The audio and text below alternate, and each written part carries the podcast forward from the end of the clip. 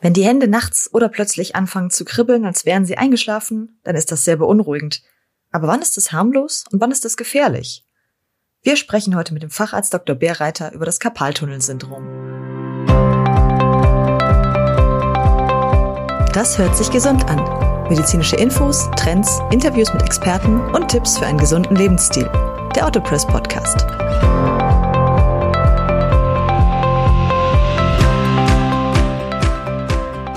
Dr. Stefan Bärreiter ist Facharzt für Orthopädie und Unfallchirurgie und hat eine Praxis in Köln am Barbarossa-Platz.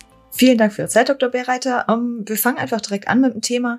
Manchmal kribbeln ja unsere Hände und Arme so scheinbar aus heiterem Himmel und wir wissen gar nicht warum. Was kann denn die Ursache dafür sein? Ja, also erstmal vielen Dank für die Einladung.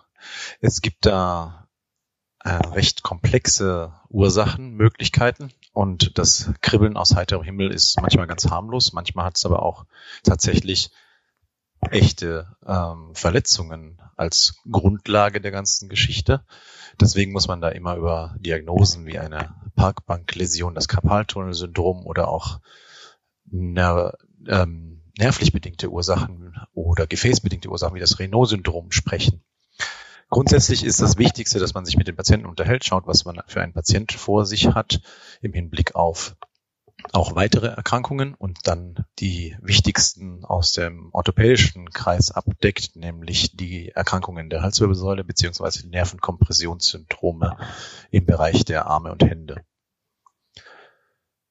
Das ist meistens aber dann am besten zu klären, wenn man sich den Patienten selbst anschaut, klinisch untersucht und eben eine saubere Anamnese macht. Was gehört alles dazu zu einer sauberen Anamnese? Da geht es unter anderem auch natürlich um das äh, Alter und die Lebenssituation der Patienten. Also es ist eine Sache, ob jemand mit 88 hin und wieder mal einschlafende Hände hat oder ob das eine äh, junger Arbeiter aus dem Tiefbau ist, der seinen Arm ständig maximal belastet. Und man muss sich auch äh, von Anfang an darüber im Klaren sein, ob die Patienten eventuell Risiken für neurologische Erkrankungen oder für Stoffwechselerkrankungen haben. Ähm, also gesetzt den Fall, das ist jetzt zum Beispiel das Karpaltunnelsyndrom, da kommt ja dieses Kribbeln, das Taubheitsgefühl. Wie kommt das zustande? Beim Karpaltunnelsyndrom ist es eine recht spezifische Situation. Also man hat den Karpaltunnel, das ist eine anatomische Passage am Handgelenk, die als Durchgang für Nerven und Sehnen dient. Im Karpaltunnel gibt es neun Sehnen der Beugemuskeln der Hand und eben den Nervus medianus. Das ist der Nerv, der die ersten drei Finger innerviert. Man kann sich das relativ einfach vorstellen. Die Strukturen, die den Karpaltunnel bilden, sind Knochen und feste Bänder, wie zum Beispiel das querverlaufende Ligamentum carpi transversum. Und die können Druck ausüben, wenn sie sich verändern. Zum einen durch chronische Überlastung oder eben auch durch hormonelle Umstellungen und Stoffwechselerkrankungen. Dann wird das Band, das quer verläuft, verdickt und drückt als erstes auf die sensibelste Struktur, die durch den Kanal geht, und das ist der Nervus medianus. Das heißt, dieses Kribbeln kommt quasi daher, dass der Nerv geklemmt wird an der Stelle? Korrekt. Also das Kribbeln entsteht dadurch, dass der Nerv über einen langen Zeitraum, also nicht mal von einem Tag auf den anderen, sondern über mehrere Wochen und Monate hin immer stärker eingeengt wird und dadurch dann zum einen schlechter durchblutet wird und zum anderen dauerhaft gereizt wird.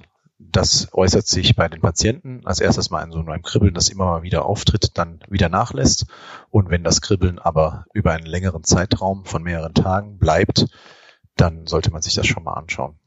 Äh, besteht dann auch die äh, Gefahr, dass da längerfristige Nervenschäden bei entstehen? Wenn die Blutversorgung länger unterbrochen wird? Ja, der Nervus medianus kann da echte Nervenschäden erleiden. Das ist ein Prozess, der meistens mehrere Monate dauert. Aber wenn man das einmal das Gleichgewicht gestört hat und der Nerv sich dann nicht mehr zwischendurch erholen kann, wie das in der Anfangsphase der Fall ist, dann hat man einen bleibenden Schaden, der sich vor allem in Kribbeln der Finger vom Daumen bis hin zum Mittelfinger äußern wird und dann im Endeffekt, wenn man es wirklich lange genug äh, nicht behoben hat, auch in einer Rückgang der Muskulatur, die für die Oppositionsbewegung des Daumens zuständig ist, also für das ähm, Klappen des Daumens nach innen, um Greifbewegungen und so weiter ausführen zu können. Ja. Das möchte jetzt natürlich niemand haben. Was sind denn so Risikofaktoren, die man vermeiden sollte, um nicht am Carpathian-Syndrom erkranken zu müssen? Es gibt vielfältige Risikofaktoren, die zum voll ausgeprägten Carpathian-Syndrom dann tatsächlich führen können. Eher selten, aber dann meistens sehr eindeutig ist, wenn jemand eine akute Verletzung hat oder auch zum Beispiel am Handgelenk operiert werden musste, dann muss man auch schnell handeln, weil eine schnell auftretende Kompression des Nervus medianus auch schnell behoben werden kann und sollte. Und die etwas mehr ins Chronische gehenden Risikofaktoren sind zum einen die Überlastung, also wie schon vorhin erwähnt, der klassische Arbeiter mit Presslufthammer. Der muss auch seine Tätigkeiten dann möglichst anpassen, sofern das beruflich möglich ist, oder eben versuchen, da entgegenzuwirken. Und dann gibt es noch die nächste äh, Gruppe der Krankheiten, die eher dann degenerative Krankheiten sind oder eben auch stoffwechselbedingte Erkrankungen, ähm, da spielt auch zum Beispiel eine Gewichtszunahme eine Rolle. Also bei Adipositas sieht man das ähm, gehäuft oder auch zum Beispiel als Sondergruppe, die das eigentlich in einer recht gutartigen Form bekommt. Das sind schwangere Patientinnen, die zwischendurch während der Schwangerschaft durch die hormonelle Umstellung die Gewichtszunahme ein Karpaltunnelsyndrom entwickeln, das dann aber meistens nach der Geburt und im Verlauf wieder abklingt. Wenn das alles abgeklärt ist, dann kann man auch vom idiopathischen Karpaltunnelsyndrom sprechen. Das heißt, man hat einfach äh, konstitutionell bedingt eine Enge des Karpaltunnels, die bei manchen Leuten auftritt aufgrund der Anatomie. Ja, tritt es dann immer beidseitig auf oder ist das äh, mal auf der einen Seite, mal auf der anderen Seite, je nachdem, wie der Patient das belastet? Also wenn es belastungsbedingt ist oder bruchbedingt, beziehungsweise nach einer Operation oder nach einer Entzündung oder ähnlichem, ist natürlich einseitig eher. Wenn es aber die konstitutionell, konstitutionell bedingte Enge des Karpaltunnels ist, ist die Anatomie natürlich auf beiden Seiten recht ähnlich und dann gibt es auch viele Leute, die das an der einen Seite zuerst haben und im Verlauf dann auch an der anderen Seite entwickeln. Also es ist schon ein Risikofaktor. Wenn man auf einer Seite ein Karpaltunnelsyndrom hatte, dann ist die Wahrscheinlichkeit, dass man es auf der anderen Seite entwickelt, ungleich höher als bei Patienten, die das noch nie hatten. Gesetzt den Fall, ich habe den Verdacht, dieses Karpaltunnelsyndrom zu haben. Ähm, wie sieht die Untersuchung beim Arzt dann aus? Also wenn Sie in die Praxis kommen und sagen, ich habe Kribbeln der Finger, dann muss man tatsächlich erstmal ganz von vorne anfangen, sich die Patienten erstmal kurz zur Seite nehmen, mit denen besprechen, welche Erkrankungen denn tatsächlich vorliegen, ob es ähm, die, die erwähnten Risikofaktoren gibt äh, und dann auch die Symptome, die beschrieben werden, sich erstmal genau anhören, weil die recht vielfältig sind. Also das Kribbeln kann ja verschiedenste Ursachen haben und das Karpalsyndrom ist nur eine der wirklichen Ursachen. Man wird den Patienten also erstmal befragen, dann wirklich ausführlich körperlich untersuchen von Kopf bis Fingerspitze, um zu sehen, ob es eventuell eine Ursache in der Halswirbelsäule geben könnte, beziehungsweise eine Ursache eben weiter oben an Schulter oder Arm. Und auf Basis des klinischen Untersuchungsbefundes entscheidet man sich dann, welche Diagnostik wirklich notwendig wird. Manche Leute brauchen tatsächlich eine Kernspinuntersuchung der Halswirbelsäule, um einen Bandscheibenvorfall oder ähnliche Einengungen der Nerven auf Halswirbelsäulenniveau auszuschließen. Andere Patienten würden dann zum Neurologen überwiesen werden, um über eine Elektroneurographie, also eine Messung der Nervenleitgeschwindigkeit, herauszufinden, an welcher Stelle dann tatsächlich der Nerv noch normal funktioniert und an welcher Stelle er keine normale Funktion mehr aufweist. Und dann kann man auch am besten einordnen, wo man denn die Ursache suchen wird. Ja. Ähm, was für Behandlungsmöglichkeiten stehen denn dann so im Allgemeinen zur Verfügung? Es gibt ja die konservativen und die operativen Sachen. Ähm, was ist konservativ möglich? Bei einem nicht zu stark ausgeprägten Karpaltunnelsyndrom wird man auf jeden Fall erstmal den konservativen Weg versuchen. Die, die Optionen sind vielfältig. Ähm, man wird als allererstes versuchen, natürlich die auslösenden Faktoren zu beseitigen. Das bedeutet bei körperlich anstrengenden Tätigkeiten darauf zu achten, dass man die eventuell mit der anderen Hand ausführt, beziehungsweise versucht, Sachen wie Presslufthammer arbeiten oder ähnliches zu vermeiden. Man kann den Patienten, Patientinnen eine nächtliche Schienung empfehlen. Die Beschwerden treten ja häufig gerade bei Leuten, die das nicht durch die Arbeit oder nicht durch äh, Verletzungen haben, Nächt, des, des Nächtens auf. Und da kann man über Bandagen und Schienen eine Besserung erreichen. Man kann versuchen, mit Übungen und Physiotherapie dran zu arbeiten. Das ist nicht ganz einfach, aber auch eine Möglichkeit. Und es besteht immer die Möglichkeit, auch zum Testen natürlich, ob es wirklich am Karpaltunnel liegt oder auch bei anderen Nervenkompressionssyndromen, ob es direkt an der Engstelle, die man vermutet, liegt, kann man infiltrieren. Da spritzt man eine geringe Dosis Cortison in den Bereich. Dadurch kommt es zu einer Abschwellung der Strukturen und dann sind die Beschwerden fürs Erste behoben. Wie lange das anhält, ist schwer vorherzusagen, je nach Ausprägung kann das eine Lösung sein, definitive Lösung sein, oder eben eine vorübergehende, die dann aber sicherlich auch einen diagnostischen Wert hat, wenn man dann weiß, daran lag's. Lässt sich alles dann konservativ lösen oder gibt es manchmal den Punkt, wo man sagen muss, okay, jetzt muss da operiert werden? Also gerade beim Carpal-Tunnel-Syndrom ist es eher so, dass man mit den konservativen Maßnahmen die Behandlung etwas verzögern kann und dass hauptsächlich die Leute profitieren, die eine kurzfristige Ursache haben, also Patienten, die zum Beispiel nach einer Operation das entwickeln und das nicht besonders ausgeprägt bekommen oder auch die vorhin erwähnten Patientinnen, die nach der Schwangerschaft das ähm, aufweisen, denen kann man damit einfach die Symptome schneller beseitigen und da dann die Ursache automatisch auch beseitigt ist, kommt das, kommen die Symptome einfach nicht wieder.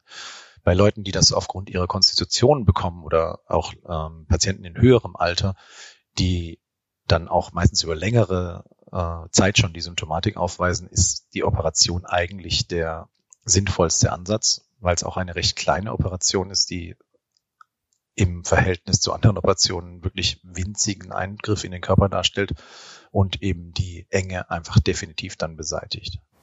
Was würde bei so einem Eingriff dann passieren?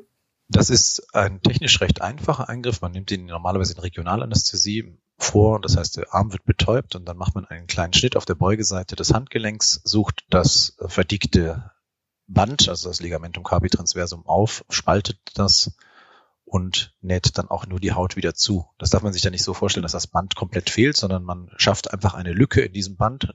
Dadurch besteht etwas mehr Platz im Carpaltunnel. Das reicht aber bei den Patienten normalerweise aus, um die Beschwerden dann verschwinden zu lassen. Das Problem bei der Geschichte ist, dass der Nerv ja schon über eine gewisse Dauer gereizt war. Das heißt, er braucht auch danach der Operation locker zwei, drei Monate, bis er sich vollständig erholt. Bei manchen Leuten auch noch länger.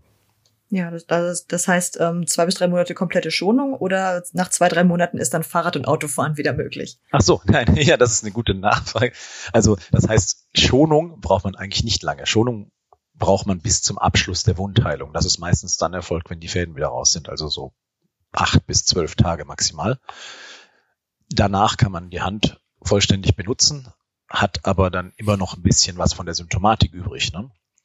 Ähm, aber Autofahren, Fahrradfahren und so weiter kann man sicherlich nach Abschluss der Wundheilung problemlos, wenn man nicht gerade Kontaktsportarten wie Kickboxen oder Volleyball ausführen will, ist man auch dann nicht länger eingeschränkt. Ne? Also gerade bei den erwähnten Sportarten würde ich schon sagen, dass man da mindestens mal einen Monat bis sechs Wochen sich zurückhalten sollte, weil es halt einfach auch unangenehm sein wird und die Abheilung sicherlich nicht beschleunigt, wenn man ständig da intensiv belastet, aber Dinge wie Fahrradfahren, äh, um sich fortzubewegen, nicht als Training, ne? Ähm, und Autofahren gehen schnell wieder.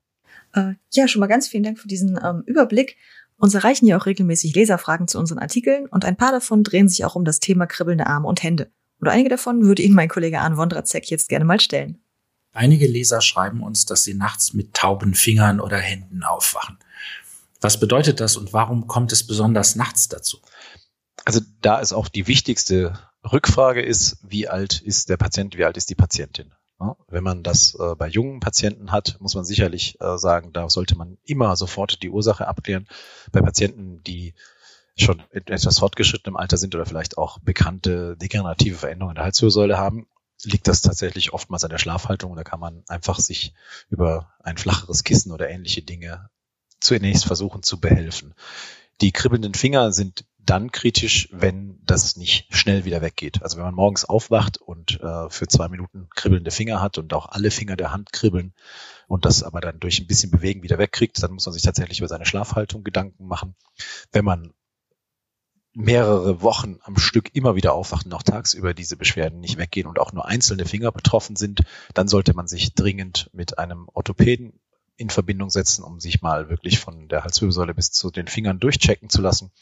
Und wenn man diese Beschwerden in allen Fingern hat und die nie weggehen und wirklich dauerhaft vorhanden sind und man auch noch Diabetiker ist oder eine andere Stoffwechselerkrankung hat, dann müsste man sich auch dringend darum kümmern, dass der zuständige Hausarzt oder Diabetologe ähm, noch einmal die Einstellung dieser ganzen Erkrankungen überprüft.